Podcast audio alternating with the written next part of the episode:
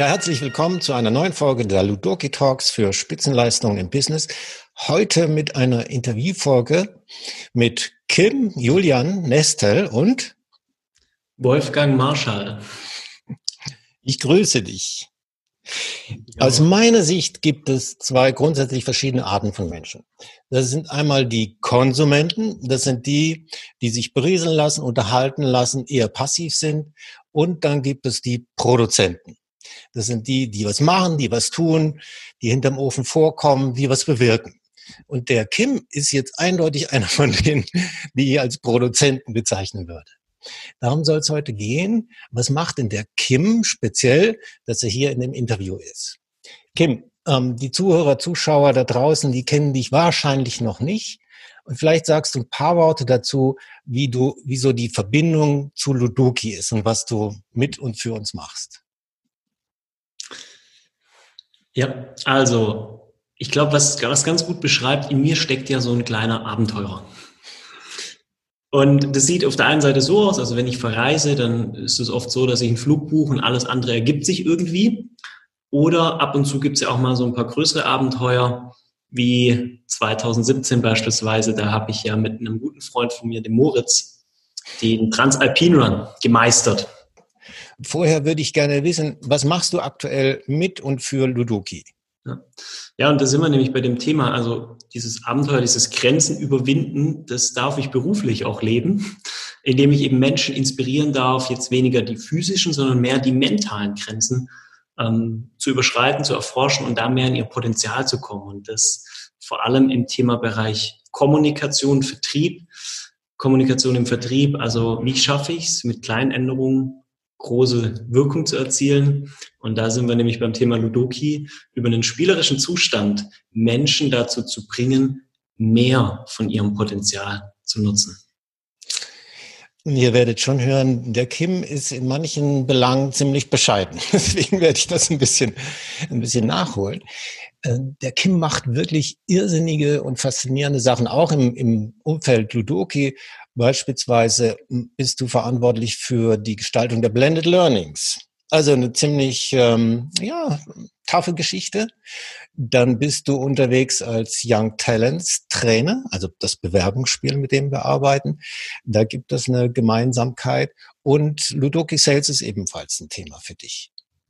Und ähm, das, was du gerade angesprochen hast mit, mit dem Transalpin ran, ran, da habe ich erfahren, als wir bei eben einer solchen Young Talents Ausbildung waren, viele Leute, anstrengender Tag und abends waren wir dann eher durch Zufall bei einem richtig guten Italiener und gutes Essen, guter Wein und da haben wir uns unterhalten und ich habe dich da das erste Mal wirklich kennengelernt. Und heute weiß ich, ja, ich hatte da das eine oder andere Vorurteil. Das hat sich da echt radiert. Weil du fingst dann irgendwann an, davon zu erzählen, was du sonst noch gemacht hast. Und ähm, das würde ich gerne aus deinem eigenen Mund hören. Nämlich, was ist denn Transalpin ran? Das hört sich so komisch an. Ich habe ein bisschen recherchiert und weiß es von dir. Das ist was vollkommen Irrsinniges, was man mit Kopf und Füßen macht. Manche Leute, die brauchen ja ihre Beine dazu, um vom Sofa zum Auto zu kommen. das hast du ganz anders gemacht. Erzähl mir davon. Ja, äh, Transalpin Run ist eines der härtesten Etappenrennen der Welt. Ich glaube, so kann man es zusammenfassen. Und da treffen sich jedes Jahr so um die 600 Menschen aus der ganzen Welt, um in sieben Tagen von Deutschland nach Italien einmal über die Alpen zu rennen, so gut es geht. Also man nennt die ganze Sportart dann Trailrunning, weil es wirklich über Stock und Stein geht und umso weniger Asphalt im Rennen ist, umso happier sind die Teilnehmer, die da sich diese Strapazen auferlegen. Die machen das freiwillig, oder? Ja. Warum? Warum hast du das gemacht? Also es sind ja 40 Kilometer am Tag oder sowas durch Stock und Stein bei ja nicht unbedingt ähm, sommerlichen Temperaturen.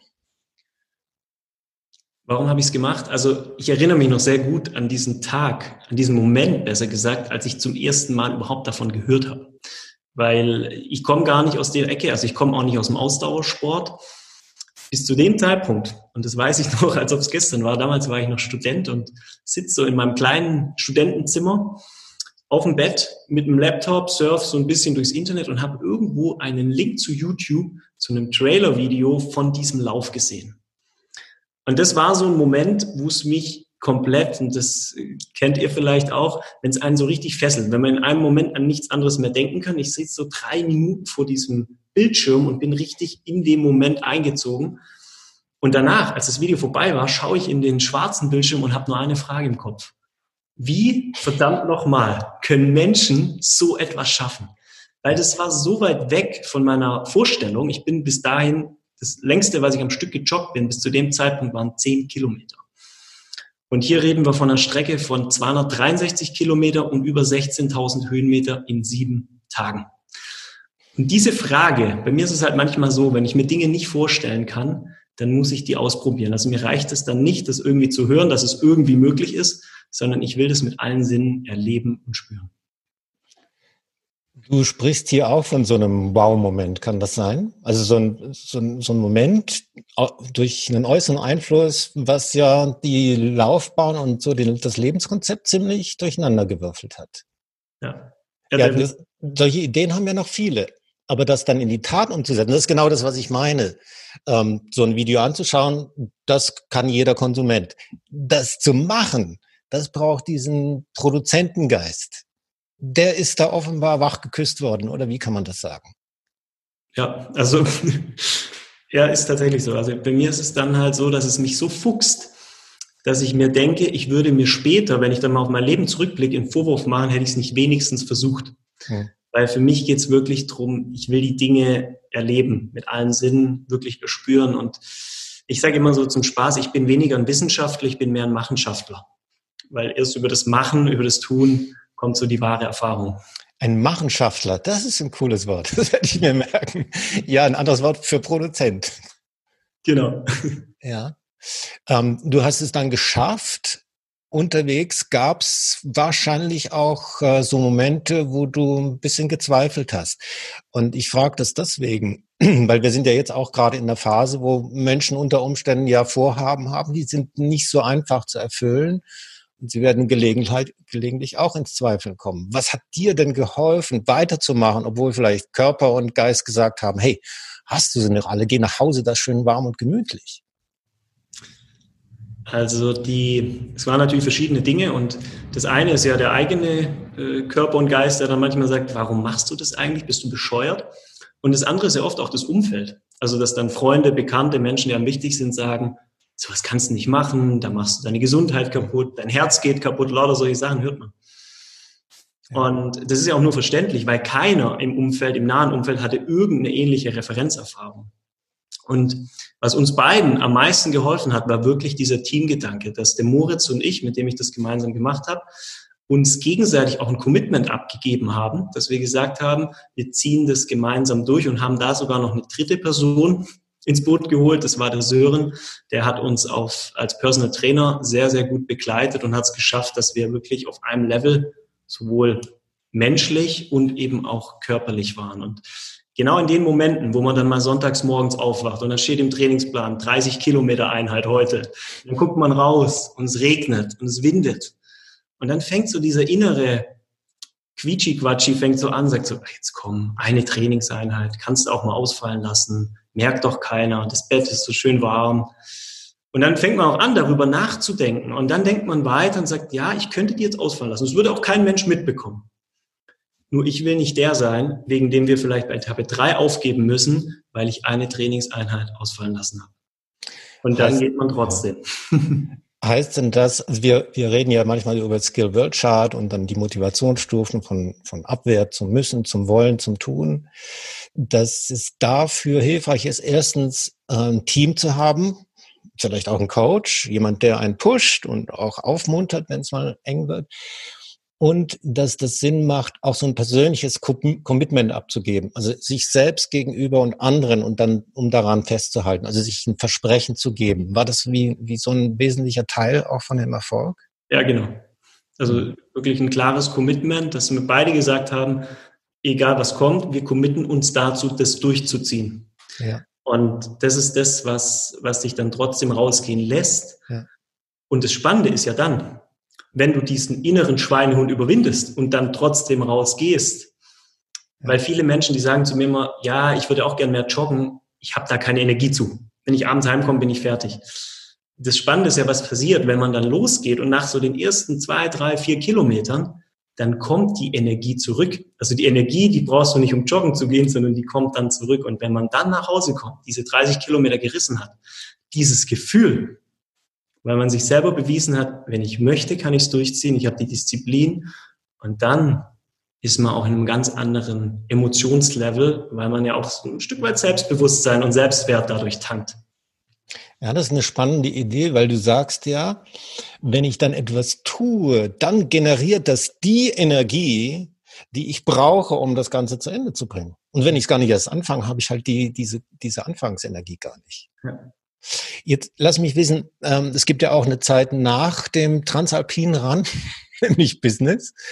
Äh, wie hilft dir denn diese Erfahrung und diese, ja, diese, dieses Verändern von eigenen Grenzen und Glaubenssätzen, wie hilft dir denn das heute und in der Arbeit mit Kunden, weil du sagst ja, ähm, es, es geht darum, andere Menschen zu inspirieren und zu befähigen, ihr Potenzial zu leben. Was machst du heute damit? Hm. Also erstmal auf einer sehr persönlichen Ebene hilft es total, egal was jetzt für Herausforderungen kommen. Für mich geht dann immer so ein innerer Film los und denke ich, naja, ich habe das geschafft. Ich habe sieben Tage am Stück über die Alpen. Wenn ich das geschafft habe, dann schaffe ich das, was jetzt gerade ansteht. Und das ist völlig egal, ob es aus dem Bereich Business, Privat, whatever. Also man hat eine ganz andere Referenzerfahrung, wo man sagt, wenn ich das geschafft habe, dann kann ich das auch. Das ist mal so ganz rein auf einer auf einer persönlichen Ebene, wo mir das ganz stark hilft. Und das, das Spannende, wie ich das auch nutze, gerade vor wichtigen Terminen oder Gesprächen oder Seminaren oder, oder wenn was Großes ansteht, wo ich vielleicht auch ein Stück weit nervös bin, dann stelle ich mir dieses Bild vor, innerlich. Wie wir damals diesen, diese letzte Etappe, diesen Schritt über die Ziellinie und dann diese Emotionen alle rauskamen, was über anderthalb Jahre aufgebaut wurde, so ein Riesenziel und das gemeinsam als Team zu schaffen. Und nur wenn ich daran denke, da können wir unser Gehirn auch ein Stück weit austricksen, weil das ja gar nicht so gut unterscheiden kann, erlebe ich gerade was real oder in meiner Vorstellung. Hm. Und das wieder in diese Emotion reinzukommen, dann merke ich, ich habe eine andere Körperspannung, ich habe eine andere Ausstrahlung, ich kann ganz anders wirken, sei es jetzt in einem Seminar, sei es in einem wichtigen Gespräch, sei es auch privat, äh, in der Partnerschaft, wo auch immer. Also man hat schon einen ganz anderen Inspirationsfaktor, einfach dadurch, dass man eine andere Emotion hat. Und im dritten Punkt, last but not least, du hast ja angesprochen, wenn man andere inspirieren möchte, seine Grenzen zu überwinden, dann finde ich immer so das Motto Walk the Talk, also auch selber ein Vorbild sein und nicht nur theoretisch, da sind wir wieder beim Wissenschaftler, jetzt in, meiner, in meinem Bild, mm, nur davon zu sprechen, ja, das sind die Schritte 1, 2, 3, 4 und dann bist du erfolgreich, weil die Realität sieht dann halt auch anders aus. Und wenn man da so Geschichten erzählen kann, wo man selber erlebt hat, wo man mit allen Sinnen aufgenommen hat, das ist einfach so, vom Bild her ist es für mich immer so, man kann, ein Freund kann dir erzählen, hey, da gibt's ein super Essen und der kann mit allen Sinnen dir von diesem Essen erzählen. Das kannst du dir ganz gut vorstellen. Und wenn du selber isst, ist ein anderes Erlebnis. Sind wir wieder bei unserem Italiener. Genau. ja, wenn ich dich da richtig verstehe und das ein bisschen interpretieren soll, dann würde ich sagen, aha, du hast da deine eigene Komfortzone ganz mächtig erweitert, also über deine eigene Vorstellungskraft hinaus, obwohl ja, es ist ja was Sportliches. Das hat jetzt nicht so direkt was mit dem Business zu tun. Und dennoch dehnt sich die Komfortzone so aus, dass auch Dinge, die vorher im Business schwierig waren, jetzt leichter möglich sind. Ist das ungefähr richtig? Mhm. Und man lernt eben auch ähm, für sich selber, was alles, also wozu man selber alles fähig ist. Ne, wenn man dann denkt, na ja, boah, ich kann nicht noch mehr oder noch mehr. Am Schluss ist Distanz das, was dein Kopf draus macht. Also auch beim Laufen ist es ja so klar, es ist auf einer körperlichen Ebene. Nur in dem Moment, wo du denkst, körperlich, boah, es geht kein Schritt mehr, dann wird es ganz entscheidend hier oben. Ja. Also das, was so zwischen unseren beiden Ohren sitzt. Ja. Worauf fokussiere ich mich dann? Also fokussiere ich mich dann eben auf all das, was gerade nicht geht, was weh tut, oder fokussiere ich mich auf das, was geht? Und was immer geht im Laufen, wenn man jetzt nicht verletzt ist, die nächsten zwei Schritte. Weil zwei Schritte schaffst du immer, egal wie müde du bist. Und das ähnliche Mantra, das nehme ich mir jetzt auch im Business. Wenn da mal viel los ist, wenn da mal Stress ist, und das haben wir alle, diese Situation. Und dann denkt man ja manchmal auch, oh Gott, wo soll ich denn anfangen? Wie soll ich denn das alles schaffen? Und dann hilft mir ganz, ganz stark, das runterzubrechen und sagen, was sind die zwei nächsten wichtigen Schritte? Und wenn man dann immer sich so ein Mantra vorsagt wie zwei Schritte gehen noch, zwei Schritte gehen noch, zwei Schritte gehen noch, irgendwann gibt die Summe dieser vielen kleinen zwei Schritte ganz viele Kilometer oder im Business ganz viele Projekte und dann sieht man auch wieder klarer. Also auch dieses, dieses Bild hilft mir ganz stark, jetzt auch in stressigen Situationen da etwas gelassener mit umzugehen. Hört sich auch nach einem Tipp für die Zuschauer und Zuhörer an, Dinge runterzubrechen, in kleine Schritte aufzulösen, einfach an das denken, was ich jetzt unmittelbar machen kann, statt sich zu blenden lassen oder auch erschlagen zu lassen von der Größe von einem Projekt oder der Mühsal, die dahinter steckt. Ja. der, einer der Gründe für dieses Interview, das haben wir schon vor einigen Monaten mal gehabt. Da habe ich dich auch an, angezoomt und wir haben, ich habe dich gefragt nach deinen Wow-Erlebnissen. Ich schreibe ja gerade ein Buch zu diesem Thema und sammle da ganz viele äh, Erfahrungen von Menschen, die ich kenne und die nicht kennen, die so einen Unterschied machen im Leben.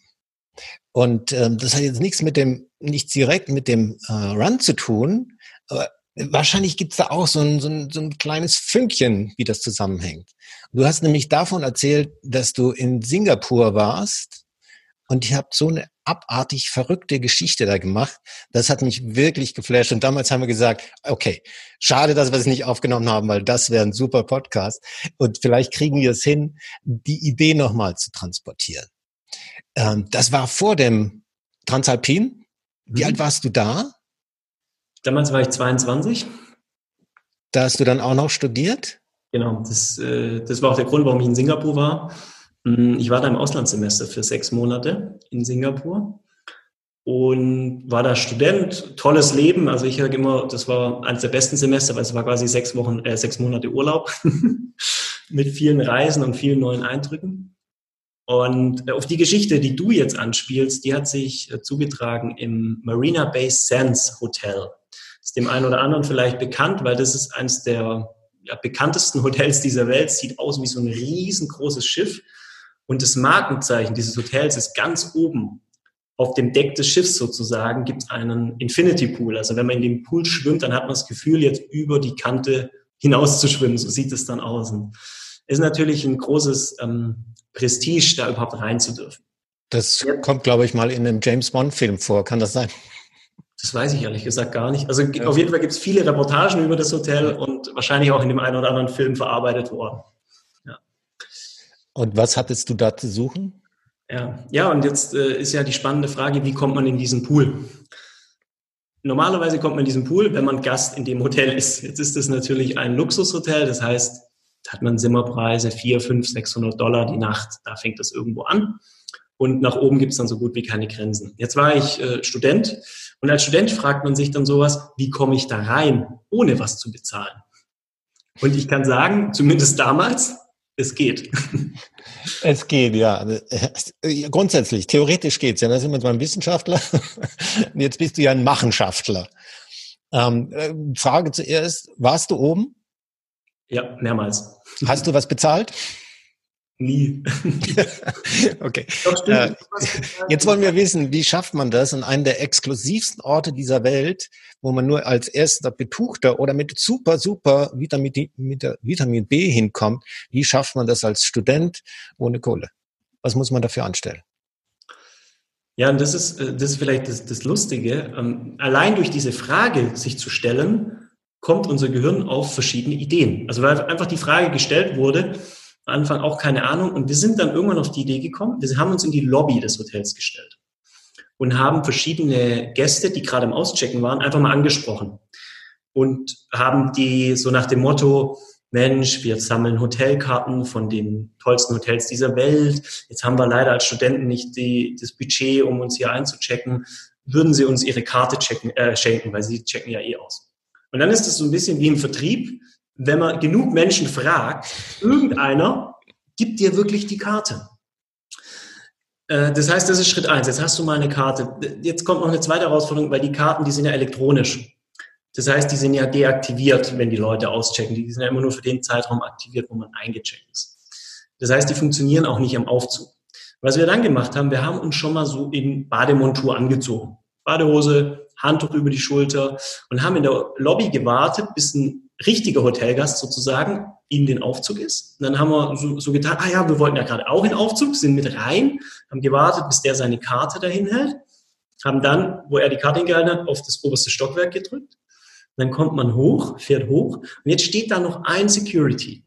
Nur wenn man jetzt was mit einer großen Selbstverständlichkeit macht, weil es sah ja so aus, als ob wir gerade aus unserem Hotelzimmer kommen, ganz lässig diese Karte hochgehalten vom Hotel mit Bade, äh, Badehose und Handtuch und dann fragt er auch nichts mehr und zack, ist man am Pool, ohne was zu bezahlen.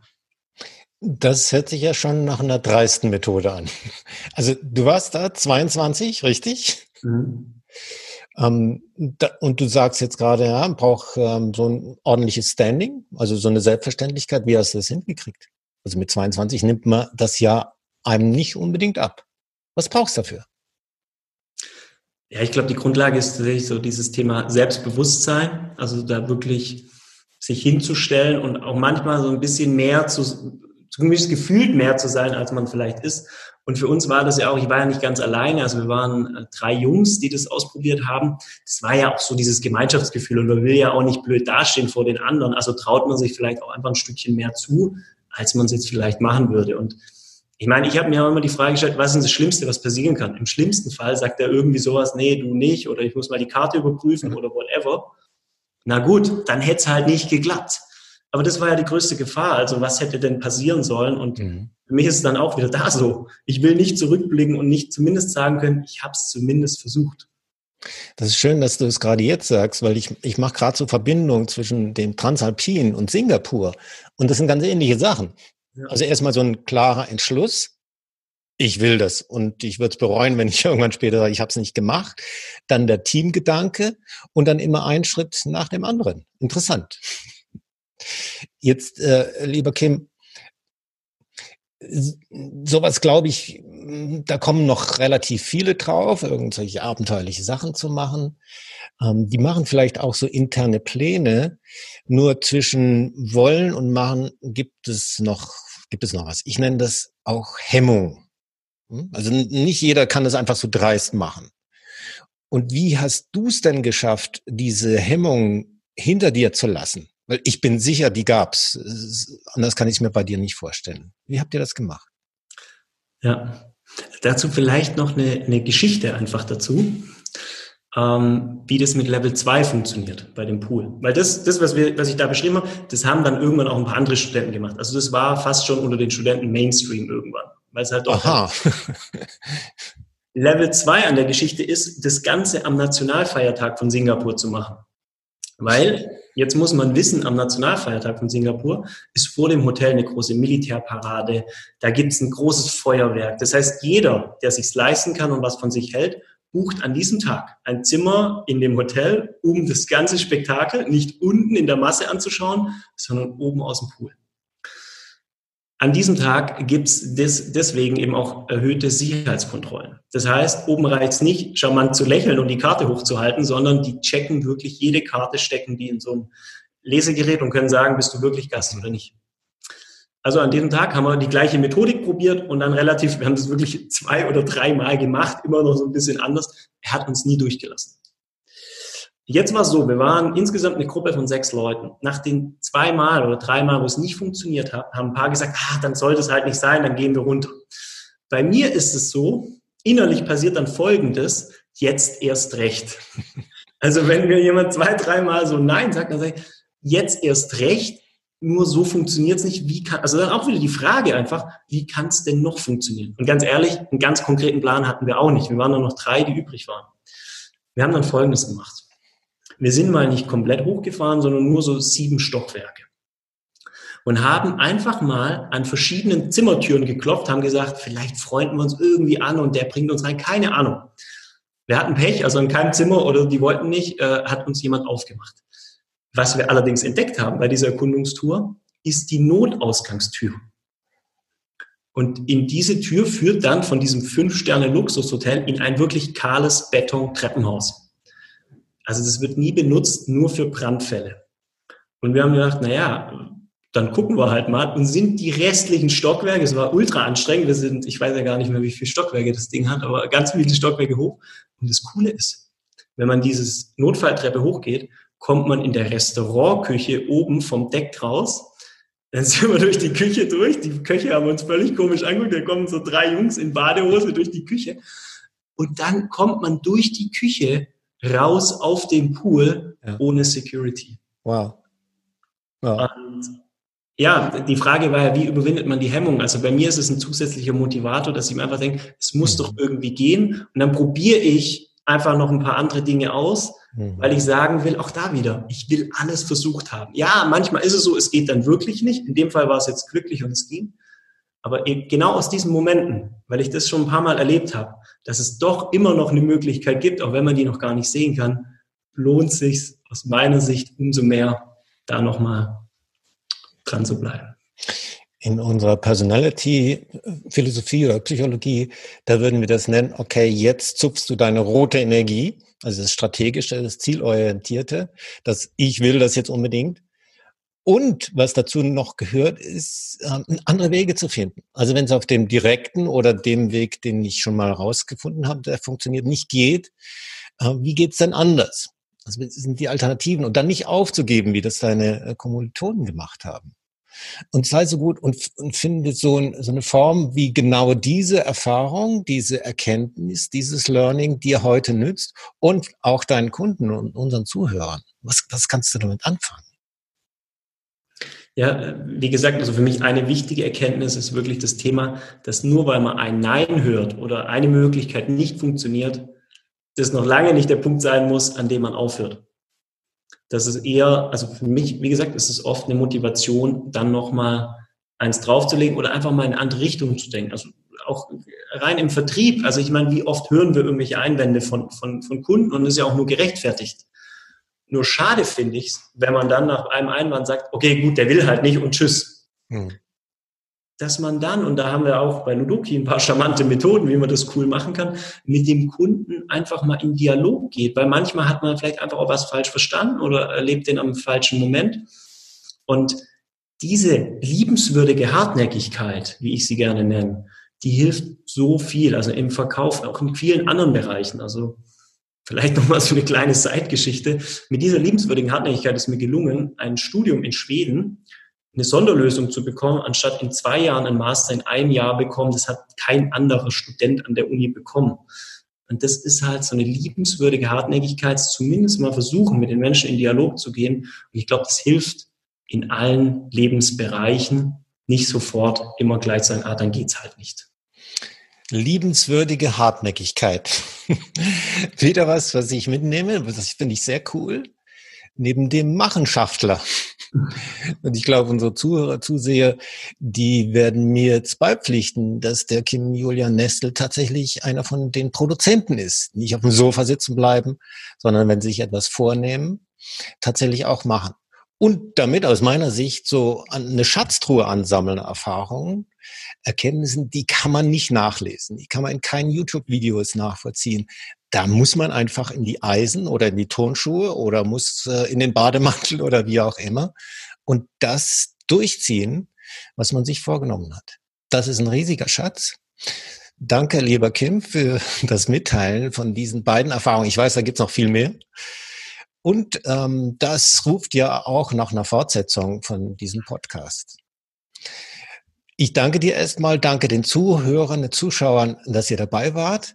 Lasst uns wissen, was ihr darüber denkt. Gebt uns eine 5-Sterne-Bewertung, wenn ihr das gut gefallen hat. Und wir werden in die Show Notes noch den Link machen zu Kims Videos. Da gibt es eins von dir und es gibt auch eins von dem Transalpine Run. Das finde ich sehr inspirierend. Danke, wir beide sind raus und wir sagen Bye bye, bis zum nächsten Mal. Adieu. Danke, ciao.